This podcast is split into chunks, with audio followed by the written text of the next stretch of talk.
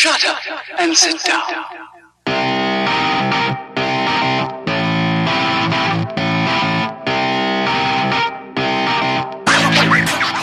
Welcome to our episode of Business Bros. On today's episode, this is a nonsense series where we like to interview different people from different walks of life. Uh, today's interview is from New Hampshire, Connecticut, and we found uh, Joseph here on Twitter through our mutual uh, admiration for Gary Vee content. So hopefully you get to uh, listen to Joseph's story here. He's uh, he's you know pretty fun. He has a great uh, personality, and I think that uh, definitely shines through in today's interview. So uh, enjoy the show.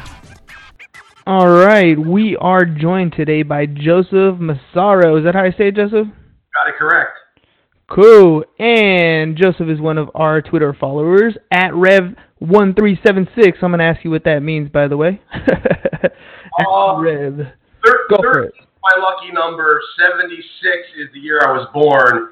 And the Rev just came from a college friend because the first couple of years of college, I literally didn't say anything within my department, within my, um, like, you know how you have, like, your set of, like, the people I, I majored with?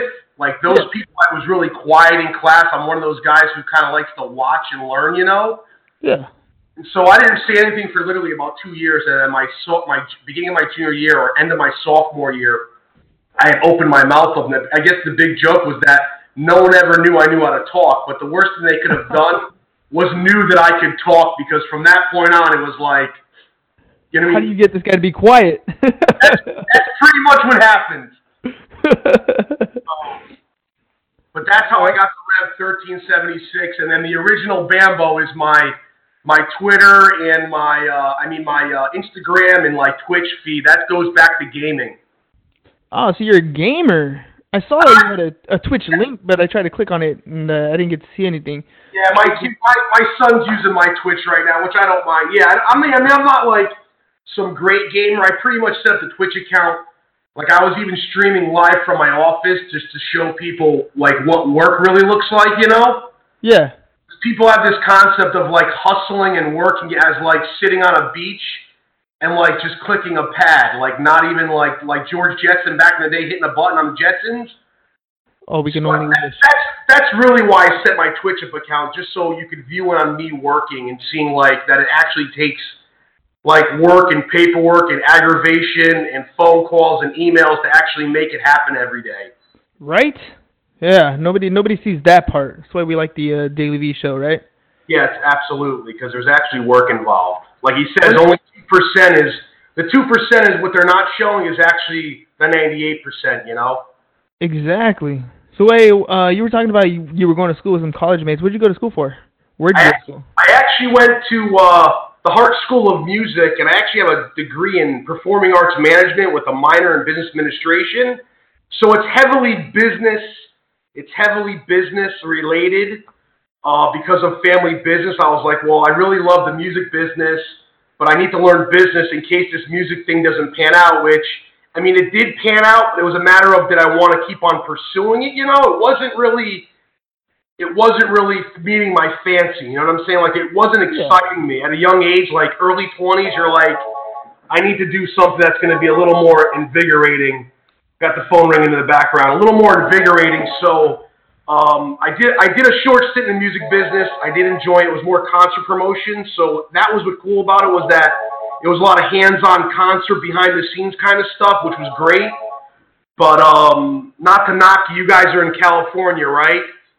Yeah, we're in San Diego, sunny San Diego. We're North. Uh, San Diego is beautiful. It's like you're a little microcosm there. I was up in Sacramento.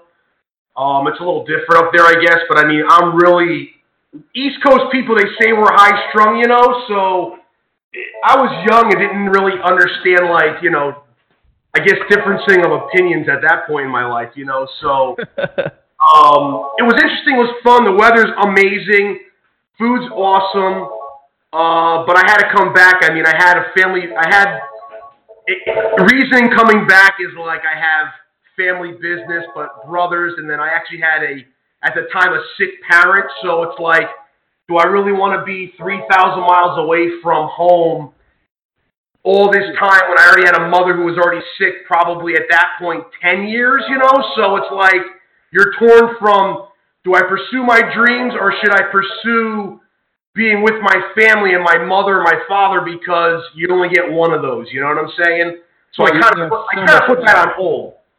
No, for real that that's I mean, hey, you got to do what you got to do. Family comes first. It always has. I think it always will be. They're going to be there for you whether you uh whether you're successful or not. And uh, I think you made the right choice, man.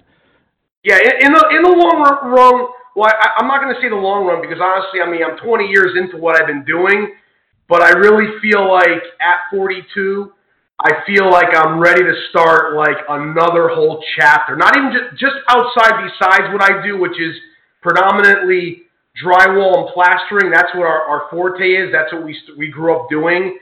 But when I first came back, I started getting into real estate and rental property and owning rental property, just watching family and friends doing it, that I was like, hey, I think I could do this, you know? So I've been doing that just about 20 years, 18, 19 years, and I'm at the point where I'm like, well, maybe it's time to get out of that, and then, or can I have someone else manage it and then lateral into something else that, like, kind of perks my, like, creative side because, you know, everyone needs to like a creative release, so you're you're gonna go mad at at some point in time. Yeah, man. I mean, you had you had music. I'm sure you still do some of that. I mean, on the side. That doesn't. I don't think something like that ever goes away. No, I mean, listen. I have my guitar in my in my office, so I'll pick it up every once in a while. But I didn't want to. I always like the thrill of being with the act, not being the act. You got what I'm saying? Like I oh, love yeah. being part of the process of them getting it together to play. Like that concert promotion was more exciting because it's fast. There's deadlines. You got to get people on. You got to keep famous people happy, which is not always hard, not always easy to do.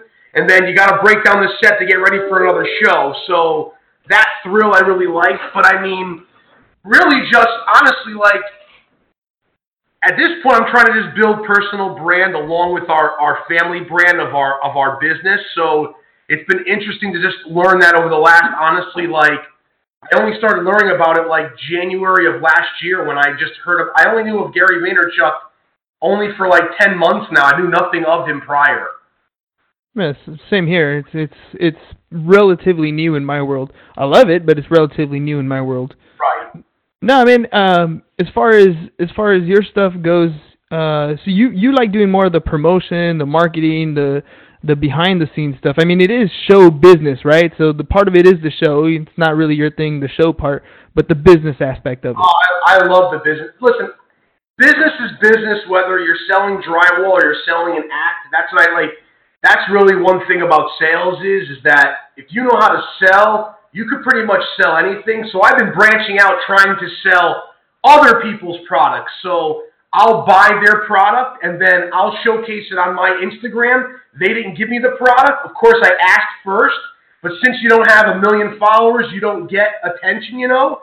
So, you know, I, I have enough. I built, I'm 42 years old, so I, I pretty much have tried to have made the right choices the last 20 years in business. Obviously, I've had push forwards and push backs, but I'm at the point now where I have a little bit of, you know, play money.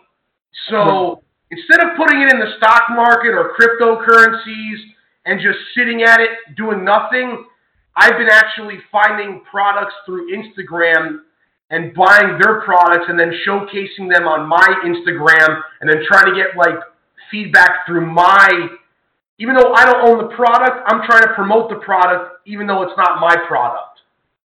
So in other words, you're being proactive with your money versus being uh, reactive, where just being passive with it.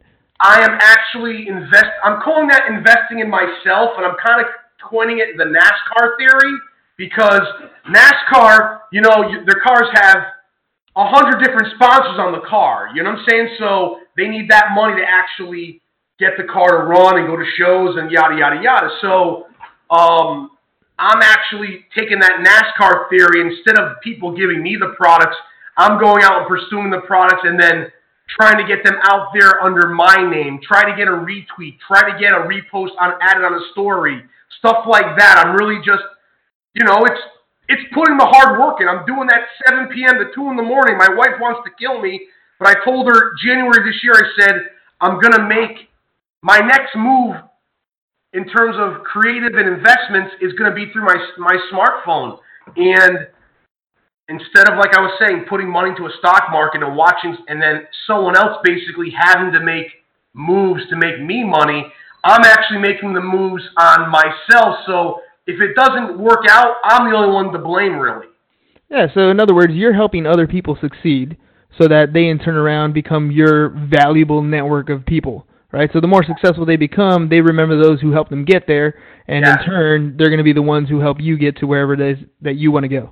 yes, shout outs and showcasing other merchandise eventually through the through time. I mean, listen, it's going to take time to build an audience, and I do realize that. So that's kind of where my trajectory is going. But I have such a huge business background that I I- I'm not like throwing just darts at a wall trying to pick a winner. You know what I'm saying? So. Right.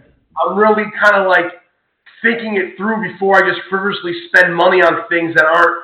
There's been a couple I've spent on. I won't name names because I don't. I don't want to do that. But I, I bought like someone's got a T-shirt company. I bought a T-shirt. Now I won't even put that. I won't showcase it. I won't even wear the T-shirt. It's horrible quality, horrible placement. For the price, you should have gotten a better T-shirt. You got what I'm saying?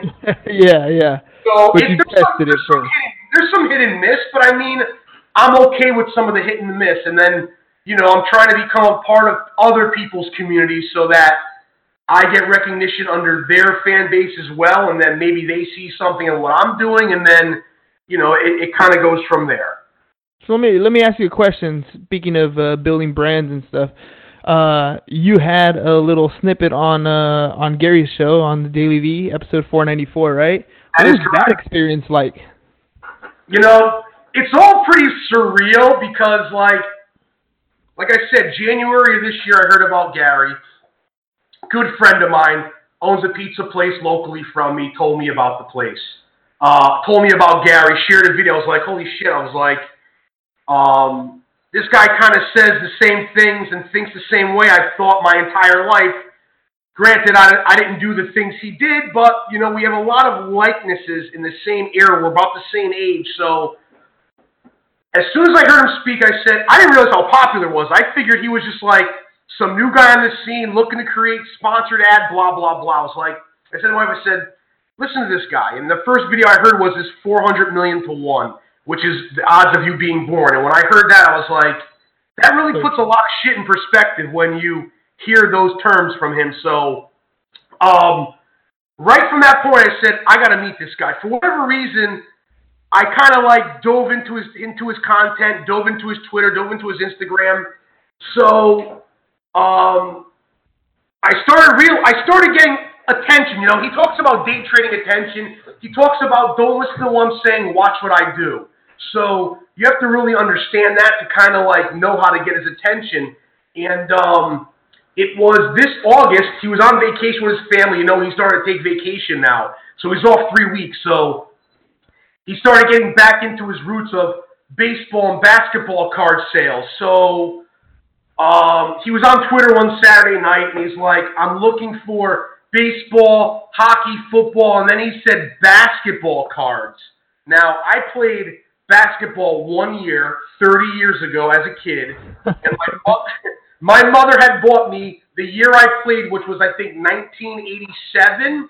So they were 88 Fleer basketball cards. Now you're talking um, um, Michael Jordan's second year, Pippen's rookie year, Rodman's rookie year, uh, Larry Bird was in there, Kareem Abdul-Jabbar, Magic Johnson. I mean, huge names. Now they were pristine because I was one of those kids who didn't really play with his toys. And So just kept them locked away in a box in the I- basement.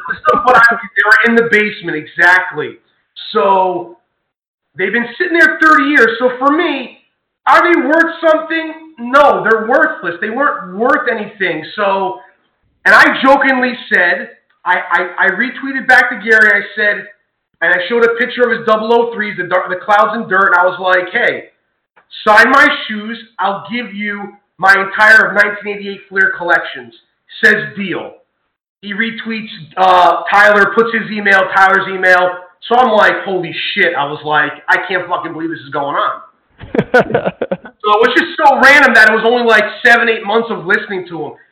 he he hits me up, and then it's like maybe it was a Friday. It was a Friday night because I emailed him Saturday morning. We actually conversed like two or three times via email directly. I mean, when Gary talks about he replies to emails and replies to Twitter and Instagram, he's not kidding. I mean, he really does. So, I mean, I've gotten likes on Instagram, relikes and retweets on Twitter, responses, email responses multiple times. So he's not he's not bullshitting. He is it is the real deal. Like I don't I don't understand how he does it, but he is doing it. So the guy doesn't. Sleep. That's how he does it. He doesn't sleep. So I had to take a picture of. I had four. I had 52 pages. There was 468 cards in all, including stickers that were never unstuck. So like they're very rare and good condition. So I took all the pictures he sent, and he's like, "Okay, we'll meet." So I said, "Listen, Gary," I said, "Honestly," I said I just wanted to just basically meet him, take a picture on Instagram, and then just like tweet it out or and, and just reshare it or whatever. Yeah. Yeah. And, you know, he has his 51-49 theory. So he emails you back. He's like, "Listen, I got a better deal for you." He says, "I'll have you have you to the office. We'll meet. We'll take some pictures, sign some things, which I never got anything signed, and then I'll have you on the daily blog." And I was like totally blown away. But let me reverse one email before that. And he's like, well, what do you want for him? I mean, I was like, honestly, I said, I don't really want anything except to meet. He's like, well, my time is worth a hundred grand an hour. And I was like, you know, you get thrown back when you hear those things. You know, he doesn't fuck around at all. And I said, I don't know. I said, conservatively, these cars are probably worth 10 grand. He said, all right, I'll give you 10 minutes. All in all, it was about 18 minutes. You guys saw only about two minutes of our conversation, but we did meet about 18 minutes overall and spoke with each other. So, but in conversation, yeah, it was pretty. It was pretty amazing. I mean, going up to Vayner and like going up that huge escalator and getting checked in and sitting at the front and like being a part of it. D Rock walks by, and then Gary walks by and says hello to everybody who's in the meeting room. I mean, it's really like I can't even like explain how real really everybody was and the whole experience. I mean, I made some comments to it on Twitter and my Facebook, and um, but it was just it was just you know awesome to be there, awesome to see it. Gary's real deal. I mean, a couple weeks later, he had his wine benefit in New Jersey at the Manor for uh, Crohn's and colitis, and I'm actually a Crohn's in remission for Crohn's as well as his brother. So I actually went to the benefit for Crohn's, I was like, well, if I already give to the foundation, I might as well be able go, to see go. Gary and meet him again. We did a blind wine tasting this time. So we had like two and a half hours with Gary talking about wine and business. So, I mean, it's, you know, it's like being in that vortex, you kind of don't want to, it kind of makes you want to do other things, but stay in his vortex. You know what I'm saying? Like, it's a yeah, comfortable yeah, yeah. surrounding. It kind of keeps your frame of mind in a good spot. Like when I'm having bad days here, well, I just want to throw the tables over and be like, I'm done. You kind of like reel yourself back in. You're like, all right, what do I really got to do to kind of keep this thing together and keep the team kind of working together? That's really, that's really my struggle at this point is more or less keeping partners together and, and, you know what I mean, partnerships and guys and teams. And that's really like my main focus besides obviously keeping money in the checkbook to keep the business running because no one talks about that when it comes to entrepreneurship. Oh, for sure. Oh, for when sure. you see daily uh, uh, daily V or any content, content, you always see him talking to everybody in the office. Trying to make things happen, trying to you know make sure putting out fires the whole day. I mean, we get to see the fun stuff for sure, but um, but he's he's definitely doing that on a day to day basis, and probably like ten or a hundred times the staffing that you and I ever deal with on a daily basis. Yeah, I mean, listen, a thousand people, four offices globally. I mean we're at right now. We're at, our, at probably one of our smallest sizes. We're about four four in the office and like 15, 18 in the field. So I mean, we were at one point when the I mean when the housing market. I'm not sure how old you are, but when the housing market is was jamming in the in the late 90s, early 2000s. I mean, we had upwards of 70 guys between hourlies and subcontractors. I mean, 10 people in the office. I mean, we saw it was, I mean, I was only in like early to mid 20s at the time, and I didn't know what I was doing at all. But I mean, we did it just every day, every day, every day. And now we feel like we're at a good level where we're happy where we are. We don't want to scale up too much bigger where it's uncontrollable again. Because when you get so big, it does get a little bit uncontrollable and overwhelming. Oh yeah, oh yeah, for sure. We've we've had the ups and downs ourselves. No, it, it staffing people, subcontractors, all that, managing people, dude, it is a full time gig, no doubt about that. Hey, let me ask you, um, you uh, you like to go against the crowds, right? I mean, most entrepreneurs tend to do that, and I saw that you uh, you doing the No Beard November. How's that panning out? Yeah, the No Shave November because people listen. I'm all about the opposite because how would you get? I mean, listen, I wear a beard. I've been wearing a beard since I was about 17 years old, like ZZ Top style. Nobody had beards in like 95, 96 that were like that. These big grizzly beards. I mean, I I'm eating my lunch. It's four o'clock, but I mean, I've always grafted towards.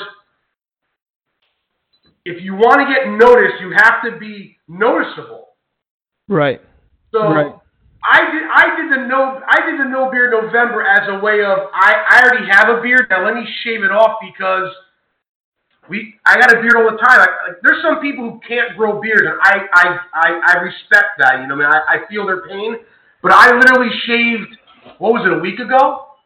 Yeah, I was watching that YouTube video. I mean I literally have I literally have like beyond the five o'clock shadow. I mean, it's it's a week in now, and I mean, in another week by Thanksgiving, it'll look like I almost didn't shave again. So it's like, for me, I know if I want to shave it, it'll come back. My wife hates my beard.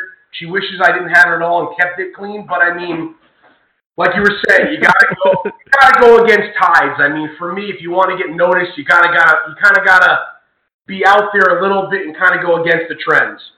For sure. Hey, uh, how did your basement hunt go? I was watching one of your other videos, going through your basement, figuring out what stuff you were gonna sell. I'm assuming you were doing uh, some trash talk stuff. Yeah, that's my thought. Listen, I oh, the reason why I'm doing this is because Gary retweeted me one weekend something I told him I was going to do. I told him I'm going to sell all my worldly belongings. Now that basement is my father's basement. He's actually been deceased for seven years. My brother lives there now, so he's going to be purchasing the house. So I have to get everything out of there. Like he wants to throw it all away, and I want to take it, separate it, and then start just garage selling, and eBaying it, whatever which way I could possibly sell it. Because I look at it as if I could sell every item for a dollar, there's got to be a hundred thousand items there. There has to be. I mean, you're talking not only my stuff, my parents' stuff, and then there's stuff from my mother's mother there. So Multiple generations. there's three generations of shit. So I actually have a box I took out of my father's China, my mother's China hutch. I have to open up and do an unboxing on it, but it's like I don't have a D Rock or a Caleb, so I don't have like all these people videotaping me editing. It's like it's only me. It's raw footage. There's no edits. I don't put music. I just kind of record, do it when I can. We've actually been busy the last couple of weeks, so I haven't been un- been able to unveil that box. But it's funny. People then message me and say, "When are you unveiling that box?" Like people are actually waiting. it's cool to know that people are actually waiting and wanting to see what's there and what's coming out next. And for me, I mean, if you met me in person, like my life's an open book. Like I got nothing to hide. You know, like I haven't wronged anybody. I haven't screwed anybody in business. I try to be honest with like um, giving people advice. Like they tell me their their problem, I try to give them advice that's for them, not for me selfishly. I mean, that's really kind of the way I've always lived my life. You know, you're not going to get ahead that way if you know what I'm saying. Yeah, yeah, yeah. Yeah, I mean, you can you can step on somebody real quick, but the next step ain't gonna be that easy.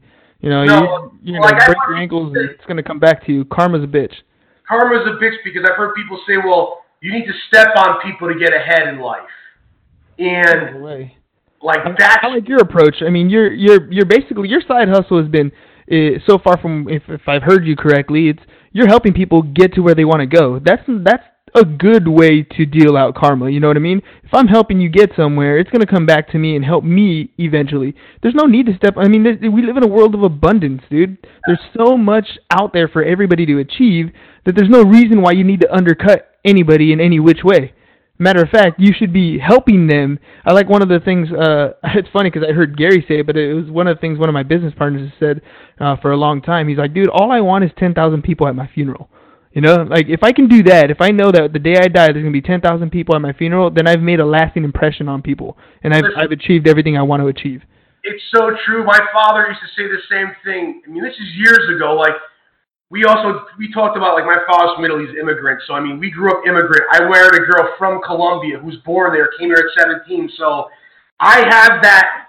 Not only was I grown up that way, now my kids are getting that same experience of like that old world mentality. My father would say, he's like, you're going to be judged by how many people at, are at your funeral. That's really going to be the sign of how good of a human you are. So like I got I we were fortunate to be born into a family business. Fortunate or unfortunate, it's it depends on the way you want to look at it. There's a lot of dimensional things we can go into. I mean, you could have we could talk about this for hours, but um I have good friends who are young like me coming up in the trades as well, other trades, and they were they were working for people at the time. And I said to them, I said, if I could run my own business, yes, I took it over from my family, but it was not of this magnitude when I took it over. It was just mom and pop, and we built it into very big, bigger scale from where it ever had been.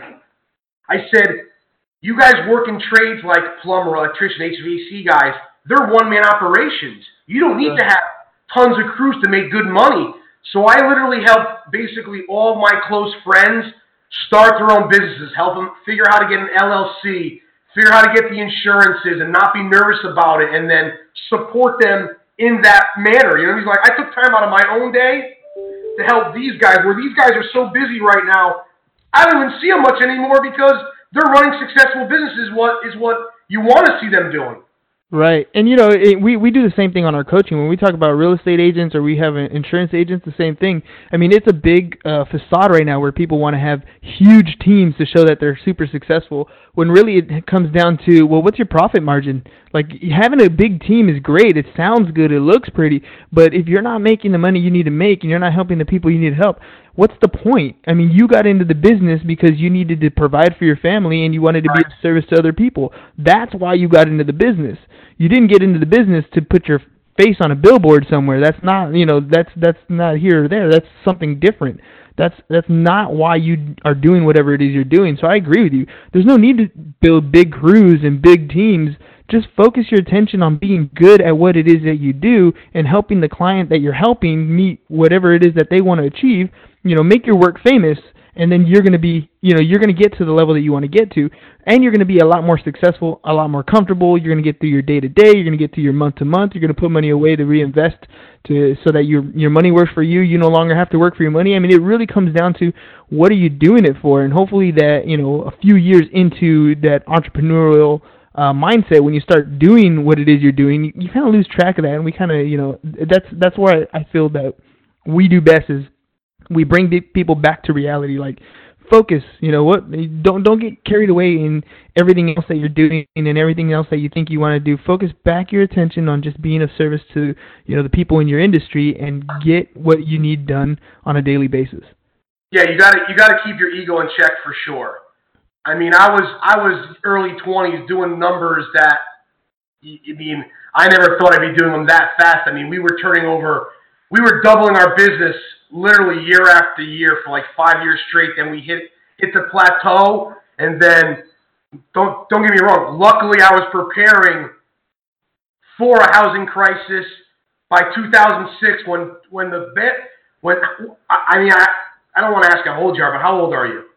I'm uh, 36. Okay, so you're you're a little bit younger, but you remember this then. So 2006, TARP happened. They bailed out the banks. So yep we're, we're in Connecticut, so we deal with a lot of Fairfield County, Westchester County. This is where all the bankers of New York City investors live. You got what I'm saying? Oh, yeah. So when we started seeing the writing on the wall slowing down a little bit, we knew the shit was going to hit the fan prior to 08. So we were already preparing in 06. Like I had guys working for me who wanted to work for themselves. And I said, you know what? We give you our, we give you a blessing. I mean, we never hold people back. We always tell people if you think leaving here with us is going to push you forward and we can work together in the future and branch out, you always got to remember where you came from. I always tell people, like, I don't care if you get bigger than me or more successful than me. That's not what I want. All I want to know is that we can always be on the same team. You kind of see it with, like, Gary. You'll see Bab and I think Legati. These guys don't work for Gary anymore, but they're still able to kind of use the facilities. You got what I'm saying? So Absolutely we team up with our guys the kind of the same way where they've worked for us. We train them. They build out their own businesses. They have their own work, but they still do work for us at the same time. And the money keeps on flowing, and, and it works well that way. So we saw the writing on the wall in 2006 prior. 2008 hit. We were cash flush enough to get us all the way to 2011. And then we started feeling the pain 11, 12, 13. 14 a little bit, not as much, and then we started seeing a turn come 15. Uh, 16 was a better year. 17 was our best year, and 18 this year felt like 2008 again at the beginning of this year.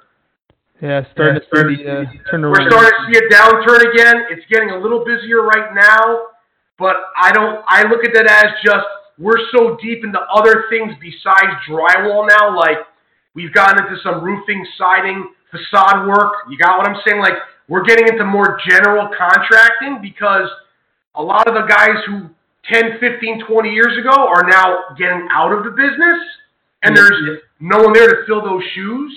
So you know and I know if you see shoes that need to be filled, you're going to figure out business wise how could I fill those shoes. Exactly.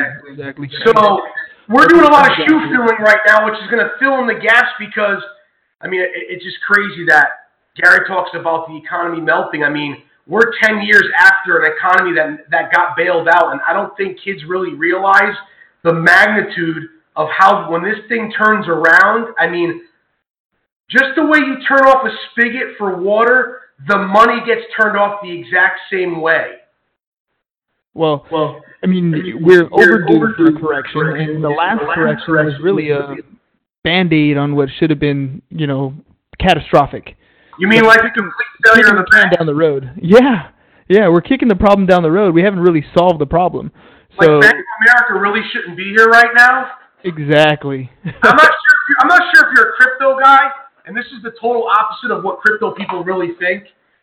I could have gotten into crypto. This is a could have, I should have, would have. My partners didn't want to do it. I was going to put 10000 into crypto. In 2012, it was 0.0001 when I looked at Bitcoin. So that is a kick in the. So I have a number of things I could have, should have, did have. Bitcoin was one of them. Yeah, I would have made money in 2012, but if I told you that I think Bitcoin's going to go to a dollar, would you believe me? I have no idea. I don't pay attention to Bitcoin at all. Okay. Because I, I really love currency. Like part of my thing is also currency speculating. If you mm-hmm. see that on my Twitter account, I that's a hobby that. of mine. Tw- currency speculating is just a hobby of mine. Like I spent about a decade of my time hobby wise through a bad economy because you're kind of just holding still. You can't leave your desk. You're answering phones. You're trying to create business. You're trying to make sure you pay back bills that are piling up on. You know what I'm saying? So yeah. all I had was okay. Let me look at forex. Let me look at currency. And I mean, I'm kind of going on a tangent with that, but this is like one of my coulda, shoulda, woulda moments. Um, but I just I, I'm just talking about the economy melting, and everyone thinks that possibly Bitcoin's the answer. These cryptocurrencies are the answers. I just I feel the same way. I don't want people to be so delusional where you know what I'm saying? Like, don't get caught up in one thing. Like, for me, I diversify business, real estate. I do have investments. I do have IRAs. I do have some precious metals. I do have, I don't have any cryptos. I haven't bought any cryptos because I feel like if I didn't get them in early enough, why get in now? I feel like I missed the bandwagon. So, but my whole thing is, is diversifying and just being ready and having, having savings, even if the dollar does collapse you'd still need savings. You're not going to have any credit. Right, right. Or assets. Assets are nice if uh, assets are nice. I mean, yes, values do go down, but they also do go up after a certain amount of time. Exactly. Hey, Joseph, man, thank dude. Great interview. Thanks for sharing all, all that stuff. I want to give you a chance here at the end. Uh, if uh, I don't know if you've heard our show at all, uh, but to since I found you guys, you guys had, had tweeted out an episode because I follow your notifications so I know when they come out. So I did listen to I think the last episode. The, oh, the one where you actually shouted me out, where you uh, you called me out on that stuff. perfect, I perfect. I had to give you a little jab in your in your DM because I was like, I don't want to think these guys don't think I have my shit together because I mean, like, I find that a lot on Twitter. I'm I'm very before we end, I'm very misunderstood. So I'm misunderstood in real life, and and I can't believe that I'm actually misunderstood on the internet as well. so you know what? I think the issue is is you can't really read tone all the time. So you know, I've I've had the same issue where I'm sure you've had where you send an email and there is no real tone, but it comes back as you had some serious tone, or, or it gets misconstrued in some way. And I think that's what happens online a lot when you like when you do things. Are like, stick in there, you could do it. I'm like, kid. I said to one kid, I said, I've been through in business the 99.com, 9/11. I said 2006 harp, 2008 housing crisis, 2009 stock market crash. I mean, eight years of a bad economy with like stagflation. I'm in a state that's never gotten out of the recession from 2008. You're telling me to buck up? Like, I know what's up. Like, you don't know what's coming down this pipeline. Like, it's to be so humbling. The way I got humbled in 2008, 9, 10, when that first one, because that, that was really a horrible time. I mean, all OG business guys said to me they had they've been through four of them and never saw one like that. So me getting through it the way I did without losing assets, yes, I cash reinvested all of my money back into all my businesses, but didn't lose assets, didn't lose business, kept it afloat, and now we're kind of back on a slow rise because I refuse to build fast because if this thing pulls back again, um, I'm very thin right now, so I'll have a lot. I'll have a lot easier time going back to not being so worried. You know what I'm saying? So I just get a kick out of these young hustlers who have no idea what it. I sell limestone that's pressed into sheets to people. Think about that. you know I'm saying? Like as basic as it comes, right? I don't sell sunglasses or book bags or fucking sneakers or some bullshit, whatever. I sell limestone compressed with paper to people. so you could put a picture on a wall. yeah, that's what I'm saying. Like go to go to Home Depot and you see that end aisle to the left where there's all that white stuff stacked up to the ceiling and no one wants to touch. Yeah, that's the shit I sell. That's the rock. Like I am a rock salesman. You know what I'm saying? Like I do sell rock. You know what I mean? It just happens to be legal rock. So, but uh, go on what you were gonna say. I had to get that little rant in before we got off. No, man, that's that's perfect, dude, and that's really what it comes down to. Look, it doesn't matter what business you're in. I could tell just by just by our conversation today how much of a hustler, how how much dedication you have to your particular business, and you know what, to the people around you. So I appreciate the fact that that you've taking taking some time out, listening to our podcast, giving us some critique, even jumping on the show with us because it makes a big difference that you know uh, people who listen to our show and just in general that know that there's other people out there just hustling and working just as hard as as everybody else is that they're not the only ones going through the struggle and that there are other people going through the struggle and as long as you're focusing your attention on being good a good person and being of service to others that there are good things for you out there not not you know every for everybody around there and I'm an I'm, I'm an obtainable level. I'm not at this 200 million a year level. You got what I'm saying? Like I'm at an obtainable level. Like there's no like I'm not. You know what I mean? I'm doing a lot, but what I'm trying to say is that I'm not so huge where I'm like Cardone and uh, Vayner. You know what I'm saying? But it's like I'm at my comfortable level that suits me. Right, and that's where most you get yeah. to that level. You should just be happy with it. Like people think because you own a business, you're a millionaire. It's far from the truth. Like right. I'm a millionaire. You know why? I can make my own schedule of time. If I have to yeah. show up late, it's okay. Like my son said today, "Are you late for work?" I said, "Because it's Veterans Day. I have the kids. I brought them to work for a few hours." I said, "No, I'm not late for work. I'm the boss." I said, "I come and go as I please because Daddy always gets the job done when it has to get done, no matter what day or time it is." So you know, exactly. it's that's what it comes down to. It is. And you never unplug, even when you leave. You never unplug. Oh, no, All right, Joseph.